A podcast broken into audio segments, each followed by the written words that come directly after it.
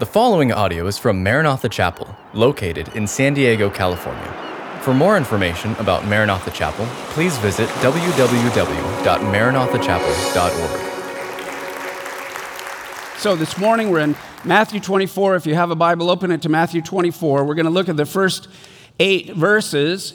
And if I can just say that um, where we are now in Matthew 24, so we're going to do this little bits at a time. Matthew 24 and 25 is a prophecy conference held by Jesus on the Mount of Olives. Uh, it's famously known as the Olivet Discourse. And the disciples come to Jesus with some questions. Uh, so, when's this going to happen about the temple? And when, when's the sign of your, so you're coming back? You're leaving, you're going to heaven, and then you're coming back. What, when is that going to happen? So um, this is already something that from the time you know I got saved, and then shortly thereafter I started hearing. Because at first I was like, okay, I'm saved. I go to church. Most people are not Christian at my school, but I got my buddies, at, you know, in the little junior high youth group, and so I live a good life and be a Christian. One day I'll die, and then I get to go to heaven. I thought that was it. But then when I started hearing, hey, you may be living in the generation that will see the personal, visible return of Jesus Christ from the sky, I was like, uh, really? And all of a sudden, it changed my life. I could not live just a normal, casual, you know, good life, but it put a fire in me, and I started going deeper into the Word, and I was interested in this, and it, it is a fire that has continued to grow. So let's pray. Father, we come before you, pray that the Holy Spirit, who has something to say here, Jesus grabbed his disciples uh, at, right at the end of your first coming, right before the cross and resurrection. And you gave them information, you, you gave them a, a course uh, of the future. You told them what would happen. You predicted what would come and what would be the signs, the very signs that you're ready to come back. And I, I am aware that 2,000 years ago, even though there were 318 specific prophecies of your first coming, most of the nation of Israel was oblivious until after you had already gone and ascended to heaven. They didn't see it. They didn't recognize it. They didn't add it up. They weren't prepared. And it was all gone uh, too quickly. But then the Spirit was poured out and the church was born. And so we have continued today. But now you gave us three times as many signs for your second coming. And I pray that we will not be blind, we'll not have our head in the sand, but that we'll be awake and alert and watching and waiting and realizing we're living in very, very special times. And that gives us a special calling. We are a special and a chosen generation. So may we hear what the Lord would say to our hearts today. In Jesus' name we pray. Amen. Okay, so here's the first uh, thing that if you want to write down and follow along with me Jesus predicts the coming destruction of the temple in Jerusalem. Beginning in verse 1, Matthew 24. Then Jesus went out and departed from the temple and his disciples came up to show him the buildings of the temple. And Jesus said to them, Do you not see all these things? So he's pointing to the temple. Assuredly, I say to you, not one stone shall be left here upon another that shall not be thrown down. Now, as he sat on the Mount of Olives, the disciples came to him privately, saying, So tell us, when will these things be? And what will be the sign of your coming and of the end of the age? So let's say if, if where I'm at here, which is kind of elevated, uh, you know, on the stage. So this is like the Mount of Olives. And then the, the little right between here, the stage on the first row, represents a very narrow, very deep uh, valley called the Kidron Valley. So Mount of Olives, Jesus, the disciples are up here. Kidron Valley, very deep, but then right there, the first row, it's very close. Another mountain arises. Where you are is Mount Moriah. Right in the middle of the sanctuary would be the Temple Mount. So Jesus and the disciples on the Mount of Olives, he looks over and they're saying, Hey, look at the temple. Wow, this is amazing. And he goes, Do you realize it's going to be destroyed and not one stone left on top of another? He predicted that. And so they want to know when is that going to happen? By the way, it happened in 70 AD. So, about 40 years after Jesus made the prediction. And do you know why? And the Roman army is the one that tore it down. They didn't just break it up and destroy it, They literally removed, to this day, every single stone. You know why? Because there was gold inside the temple. So the Romans said, We want the gold. Therefore, they said, Remove every stone, even uh, going down to the surface, so that we can get all the gold out of it. So it's amazing that the Roman army helped fulfill Bible prophecy and what Jesus said. So they're wondering when is that going to happen? So they basically ask two questions. It looks like three, but it's really two. The first one is when's it, when's the temple going to you know, be destroyed? When's that going to happen? Secondly, what's the sign of your coming in the end of, of the age? Which is really one question. Jesus skips over when the temple is going to be destroyed and he goes to their second question to begin answering that. But I want you to know this. Uh, in fact, we've got a, a verse here, Luke uh, 19, verse 11. Now, let's read this out loud. Now, as they heard these things, he spoke another parable because he was near Jerusalem, because they thought the kingdom of God would appear immediately. So, what I want you to understand is that, so let's go back 2,000 years ago. You're with the, the disciples back then their understanding of those 300 plus prophecies of the coming of the Messiah was that there was one coming. So the disciples felt like, you know, everything Jesus, you know, been doing is fulfilling. He's preaching the gospel to the poor. He's rebuking the religious leaders. Um, he is casting out demons. Uh, miracles are happening, healings are happening. He has power, he has authority, even over nature. He walked on water. And so now they're like, you know, at any moment, uh, he's going to subdue the nations, because that was the last coolest part of the whole deal is he's going to subdue the nations, sit on the throne of David in Jerusalem, and the kingdom of heaven will be upon the earth. They thought that must just be days away. That must just be weeks away. They're, they did not get what Jesus had tried to tell them is that, guys, I came for part of the fulfillment of the prophecies, but there's going to be a break. They did not know that. They did not get that. And the break so far has been about 2,000 years. His first coming was to bring all the spiritual aspects of the kingdom salvation, forgiveness, uh, and, and eternal life, the death and resurrection. The second coming will be all the outward physical manifestation where the, the, you know, the earth is healed, the, you know, the greenery is restored, and the lion lies down with the lamb, and they beat their swords into plowshares. They shall learn war no more, and Jesus sits on the throne. That's been reserved for the second coming. Now, Jesus had tried uh, to give them a hint of what was coming.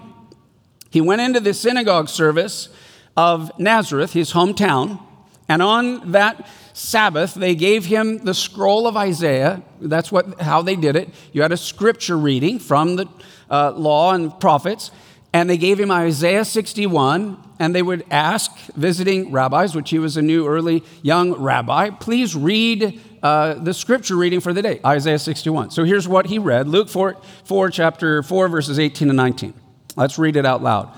The Spirit of the Lord is upon me, because he has anointed me to preach the gospel to the poor. He has sent me to heal the brokenhearted, to proclaim liberty to the captives, and recovery of sight to the blind, to set at liberty those who are oppressed, to proclaim the acceptable year of the Lord. Then, now, you, you have to understand that right there, there's another sentence that goes on, that goes in. So, this is all the first coming spiritual, supernatural aspects of the coming of the Messiah. But the very next part, the next half of the verse, goes on to what will come at the end, the second coming. But Jesus stopped right in the middle, right there. He rolled up the scroll and he said, Today this scripture is fulfilled in your ears, in your seeing. So that's when they were like, What? Jesus, we know you. We know your dad and the carpenter. And who are you? What are your claims? This is, they, everybody knew Isaiah 61 is about the Messiah. Are you claiming to be the Messiah? Yeah, he was. But even in the claiming that it's fulfilled in me, right here, right now, that was the beginning of his ministry, he stopped. And here's what he did not read Jesus did not read the very next line, which says, And the day of vengeance of our God. That has to come where God brings judgment on the devil permanently, where he brings judgment on the Antichrist, where he brings his kingdom of heaven to the earth. Jesus didn't read that part yet because that's not what he came the first time to do. So he was emphasizing he had not come at that point to render judgment, but in order to preach the gospel and to heal. And because the disciples missed that clue, they also missed his teaching that my main purpose right now is to die for the sins of the world. They were expecting the kingdom would be established at any moment, perhaps in the next few days or the next few weeks. So then they, when they hear that, they say, okay, so when's this going to happen about the temple and what, are, what is the sign of your coming and of the kingdom of heaven? So Jesus starts answering question number two. And here, here's where we go. The first thing he says is he warns of religious deception beginning in verse 4. And Jesus answered and said to them, Take heed that no one deceives you. Now, why is he saying take heed? What he's saying by take heed that no one deceives you is that there are going to be people that will come into your life who are going to try passionately to deceive you from everything I've taught you.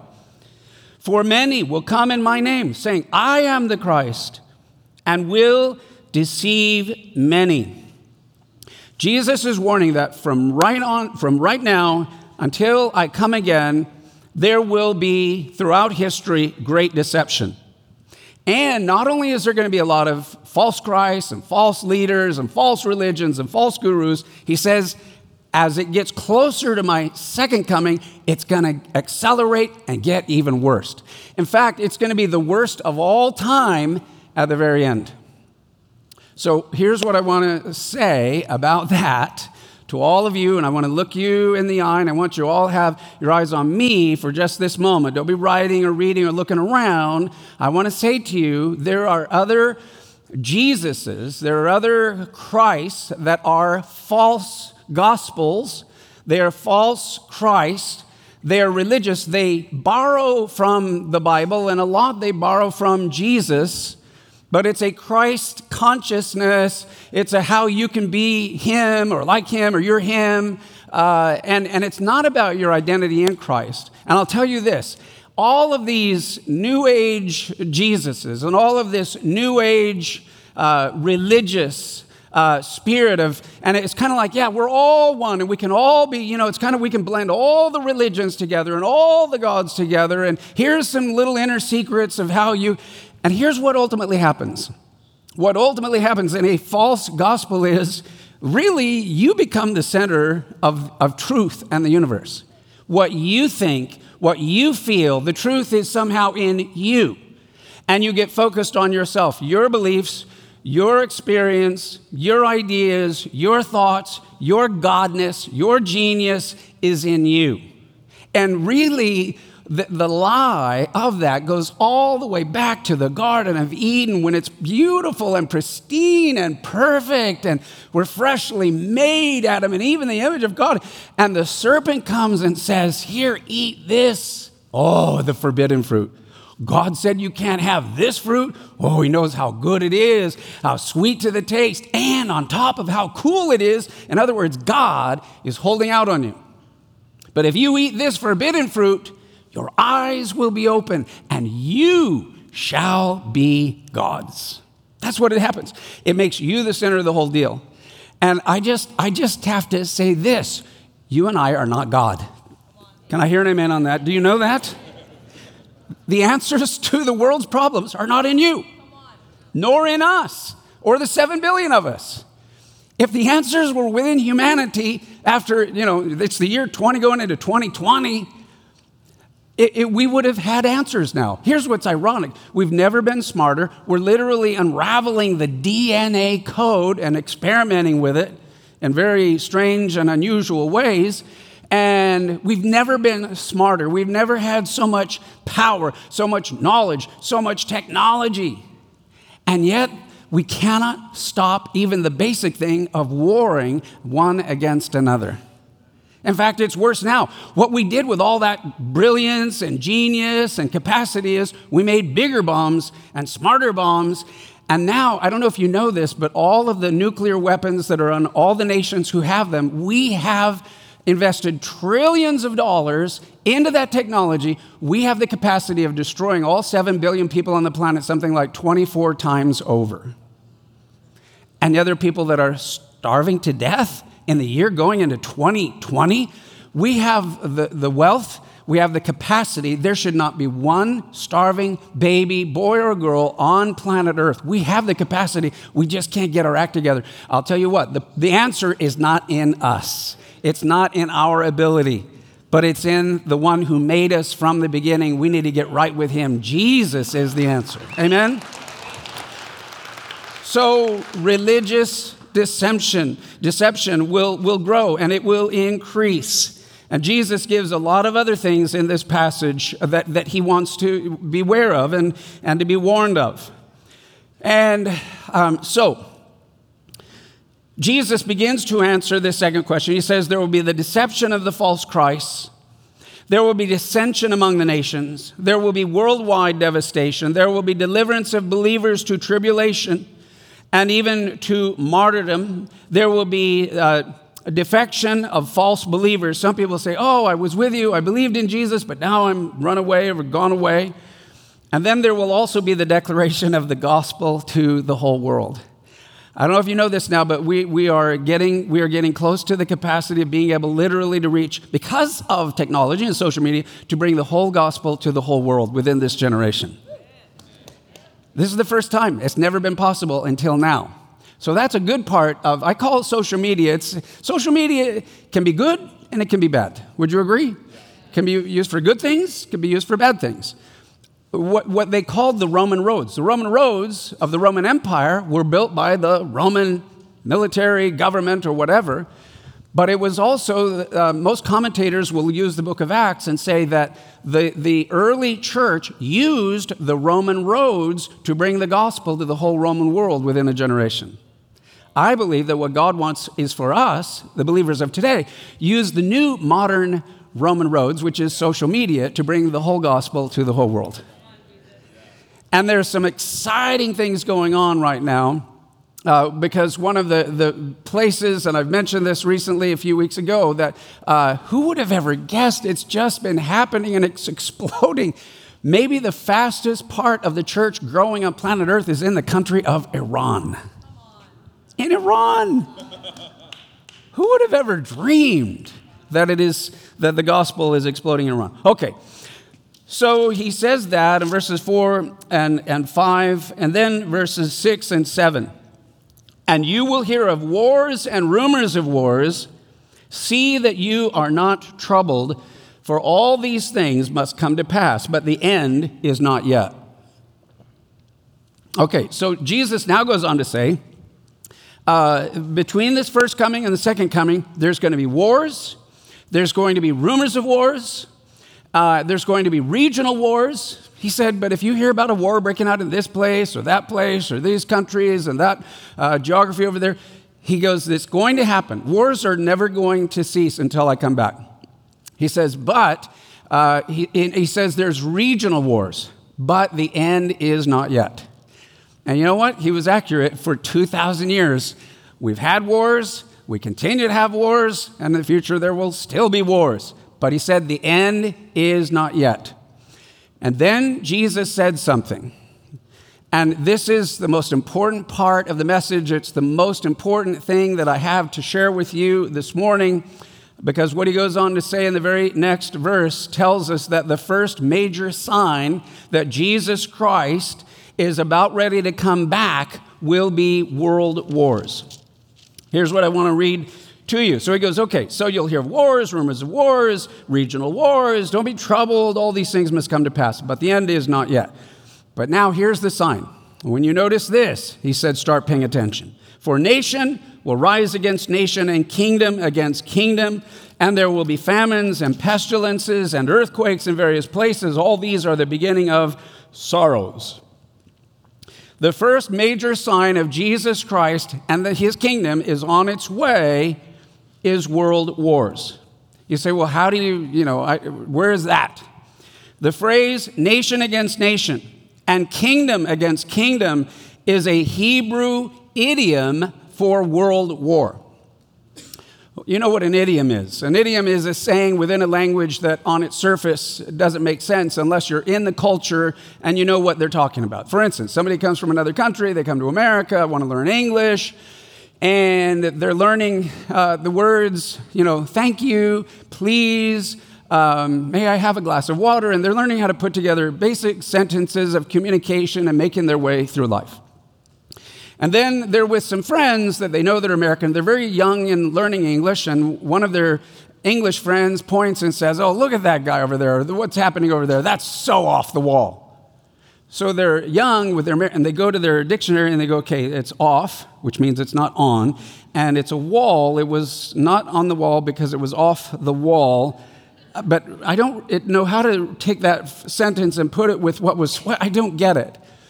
So then they share, and you go, oh, I'm sorry, I didn't mean that in the way that the words, it's an expression, it's an idiom. And what that means when we say, oh, that thing, uh, that guy's off the wall, or what he said is off the wall, it's what we mean is, it's crazy. Don't pay, oh. So now they translate all those words back into their original language. Oh, something that's just crazy or doesn't make, okay, I get it. That's what nation against nation and kingdom against kingdom is the, Jesus said there's going to be wars, they're going to continue. There's going to be regional wars, don't get excited. The end is not yet. But when you, so I'm going to translate this. Wars do not mean the end is coming. Regional wars do not mean the end is coming. But when you start seeing world wars, wake up, notice, pay attention, because my kingdom has now on its way. God's prophetic plan is beginning to unfold. So when you look at that, all of a sudden, the 2,000 years ago, well, it's kind of always been the same, wars and so forth. But really, it's not. It's only in the 20th century. For the very first time in history, we had not just one, but we had two world wars. In fact, they are called World War I and World War II, and they're only separated by a few decades, and they are absolutely terrifying if you know anything about them, because in World War I, what happened is modern smarts and technology started making big time weapons instead of just clubs and spears. And modern weapons started to be used in the very first World War. And all of a sudden, the consequences and death rate of what happened in World War I, it went to 40 million people died in World War I. Until then, you go to World War II, we got even more sophisticated, and some 70 million people died in World War II. So Jesus is telling us hey, when world wars come, you got some major serious birth pains going on. And this is a sign. But here's the other interesting thing uh, about this because both of those wars, World War I and World War II, amazingly paved the way for the prophecy of Ezekiel 37 and the rebirth of Israel to take place. Both World War I and World War II are related to Israel, to the Jewish people, which is God's prophetic plan, because when God looks from heaven to the earth, He's really lasered and focused in on especially the city of Jerusalem and what happens with the Jewish people. 2,500 years ago, the prophet Ezekiel, the Hebrew prophet Ezekiel, said in the, and he told us when it would happen, in the latter years and in the latter days. And that's a very special prophetic phrase that means in the latter years and the latter days, right before the coming of the king and the kingdom of heaven. He's, God says, I will, something like 16, 17 times in Ezekiel chapter 36, I will take my people whom I scattered. So 2,000 years ago, when Jesus said the temple would be destroyed, the Jewish people lost their nation. They not, they not only lost their temple, they lost the city of Jerusalem, they lost their land, they lost their homes, they lost everything, and they were scattered to the four corners of the earth and remained scattered for nearly 2,000 years. But the Hebrew prophet Ezekiel said that in the latter years and the latter days, God says, I will regather my ancient people from around the globe, and I will bring them back to the very place that I first sent them under Joshua to take a land. And it will prove And here's what's unique about the Bible. I don't know if you know this or not. Prophecy is unique to the Bible. There is no other religion on the planet in the history of man that has the predictive, prophetic nature. God says, This is what I'm going to do. And there's not a thing anybody can do to change it or to stop it or to resist it. And it proves I'm God. I know the future. I predict the future. This is what's going to happen, how it's going to happen, the way it's going to happen, because I'm God and I'm in charge. It's very powerful. So God said, I'm going to bring them back to their original. It's never happened that any other people of any other race lost their homeland, got scattered to the four corners of the earth for 2,000 years, and then came back from whence they came. But it happened to the Jewish people, and God predicted it. Literally, he said, A nation that was dead for 2,000 years, I'm going to resurrect. In other words, that nation will be born again.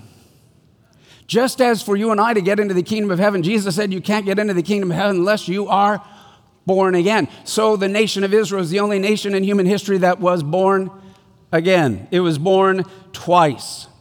Now, let's look at World War I. I'll just tell you an interesting story from World War I. The Ottoman uh, Empire, which controlled Jerusalem for 400 years, by the way, in the Bible, 400 is a number associated with oppression and deliverance. 400 years, the Canaanites had been in the land of Canaan. 400 years, the children of Israel were slaves in Egypt, and then after 400 years, they were delivered. And did you know that the Ottoman Empire started in 1517 and had ruled over Jerusalem for 400 years? Well, what's interesting is that in World War I, so World War I is 1914 to 1918, so it's the beginning of the 20th century, the British found themselves fighting against a fading Ottoman Empire in the Middle East. They had a general in the British Army, his name was General Allenby. He was charged with troops under his command to liberate the city of Jerusalem, to fight the Turkish and to liberate the city of Jerusalem. And he was specifically told, You must do it, and you cannot fire a shot because the Middle East is far too sensitive. So you got to just go in, take it over, and you can't fire a shot. Well, General Allenby, being a Christian, was a man of God and a man of, he was praying, saying, How in the world am I going to do this? And he read a book about Bible prophecy. In the, the Bible prophecy was a man who had studied history and he noticed the 400 year pattern with ancient the Canaanites and with the children of Israel in Egypt. And he said, Wow, so the Ottomans were there from 1517. So mathematically, that means 1917, they could be liberated. Jerusalem could be liberated. And now Britain enters into a war with the Ottoman. He said, I believe, because he was British, I believe God's going to use the British army to liberate Jerusalem in 1917. And then he, in his book, he put a scripture, a prophecy that he based it on. So here it is. It was all based on Isaiah chapter 31, verse 5. Let's read it out loud. Like birds flying about, so will the Lord of hosts defend Jerusalem. Defending, he will also deliver it. Passing over, he will preserve it. So this guy said, Wow, I think that, that God's going to use Britain and somehow birds are going to fly over and they're going to bring this deliverance. Well, Allenby, uh, being a Christian, used that uh, as inspiration because there was, some, there was a new element to world war that had never been used in wars before, and it was the very first time called the airplane. Britain had airplanes. So he couldn't go over Jerusalem and drop bombs and destroy ancient religious sites. That would, that would be so bad. So here's what Allenby did he got the British uh, Air Force together. He said, I want you to fly, bunches of them, directly over the city of Jerusalem. And then he wrote uh, tens of thousands of little notes in Arabic saying, Surrender the city! Exclamation point, Allenby. So these planes in World War I are flying, and a lot of these people have never seen planes before, and they're looking up, and here's all these bird like things flying, and then little pieces of paper are fluttering down. So the Turkish soldiers picked it up and read it, but when they read it in Arabic, what it said to them was surrender the city! exclamation point al-nabi which is similar to allenby but they read it as al-nabi and al-nabi in arabic means the prophet surrender the city exclamation point signed the prophet. They all began on the evening of december 8th just mar- walking and leaving. The, the turkish army left starting on december 8th that night started leaving the city of jerusalem. By the 11th when general allenby actually came there were no soldiers. The mayor of the city of jerusalem walked up with a white flag and he said and with a key and he said, I now give the key to the city of Jerusalem to the British Empire. And on that day, Jerusalem went from the Ottoman Turkish Empire to the British Mandate without firing a single shot in one day. And it was December the 11th when the Jewish people heard that it had been liberated and was now under the British after 400 years of being under the Ottoman Turks. December the 11th happened to be their second day of a feast called Hanukkah, which is about rededicating the temple and bringing the miracle of light back to the city of Jerusalem. So that's what happened in World War I. So, from, you know, we have our history and our geopolitical, but God's looking at it from his vantage point. This is all about my city and my people and what I'm going to do. And World War I ends with literally Jerusalem being liberated. So, from 1917 to 1948, it's under the British, called the British Mandate. But then there's another world war from 1939 to about 1945. And here's a, this is crazy. There was this guy that was, you know, and if you know a little bit of the history, uh, this Adolf Hitler, uh, his name means the wolf, and he had this upper echelon that were into the black occult stuff, and they heard voices and they heard direction, that, because he wanted the third Reich. He wanted to, for he thought Germany we're better, we're superior, we're smarter, we could rule the whole world and have a thousand year reign. He saw himself as a Messiah-like figure. But the spirits told him the way to do this is you have to kill every Jew. If you succeed in killing every Jew on planet Earth, your kingdom will last for a thousand years. That plot later was unfolded as the Holocaust, hatred against the Jews, and Hitler was moved and motivated. He said, If I kill every single Jew in Europe and upon the planet, if I can, my kingdom will last for a thousand years. And of course, you know, World War II happens and America gets involved and they and Hitler gets defeated. And the Holocaust, which was much hidden, becomes exposed. Six million Jews lost their lives. Then, three years later, who would have ever dreamed after finding out the horrors of the Holocaust? Um, whoops. That, that here, here it's posted uh, in 1948 Israel is born as a nation.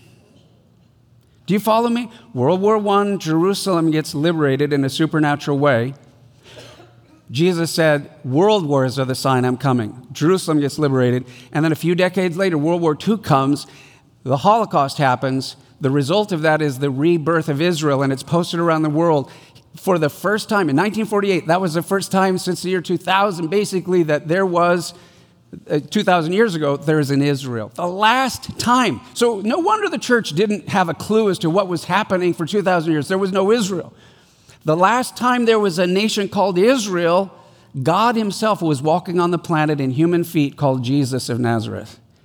So, what God is saying is, I'm going to resurrect a dead nation they're going to come back to life. They're going to be reborn. Jerusalem will come back to them. And that is a sign that you are now in the world of birth pains, and everything that's going on in the world is going to be basically leading to my coming.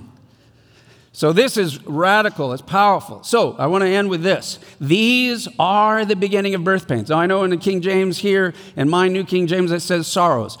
That word is translated in some of your Bibles as travail. If you look up the original Greek word, what does it mean? These are the beginning of birth pains. It, the, it means the, the birth pains of a woman who is about ready to deliver a baby. So here's the good news that I want to say to all of you Jesus did not predict the end of the world, Jesus predicted the birth of the kingdom of heaven on earth. Don't ever let anybody tell you that the Bible talks about the end of the world. The world's not ending, the world is going on. In fact, just like you need to be born again, the world is going to be born again. And the kingdom of heaven is going to be born. Only this time, Jesus is not coming again to be the lamb. He already did that. He's coming back to be a lion. He sacrificed himself once, done for all time and eternity, his body broken, his blood shed. He's coming back now with a with many crowns, King of kings, Lord of lords, to rule and to reign with a rod of iron and to bring righteousness and peace and joy and love, world without end, as he brings his kingdom home. Amen.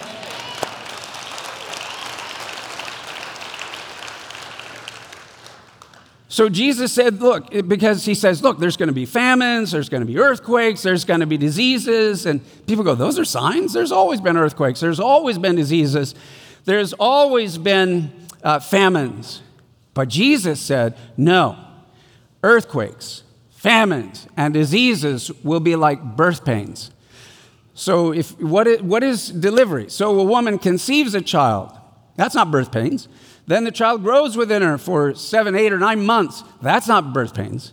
But at the end, in the final, when the birth pains begin, that means the baby that's been inside all those months is now ready to come from inside, outside publicly for the world to view. So the kingdom was conceived and then it is grown hidden, but it's now about ready to be manifest physically, outwardly on planet Earth for all the nations of the world to see. And here's the thing about birth pains famines, earthquakes, diseases. If they become like birth pains, it means they get closer and closer together. Birth pains do. And they get more and more intense until finally the baby is born. That's what the world is going through right now. It's going through the birth pains of delivery, and the kingdom of God is about ready to be delivered on planet Earth. Amen? Amen. Thank you for listening to this podcast from Maranatha Chapel. If you haven't already, please subscribe for weekly messages. Feel free to share this podcast and join us for our weekend services held Saturday evening or Sunday morning. Visit our website at www.maranathachapel.org for more information.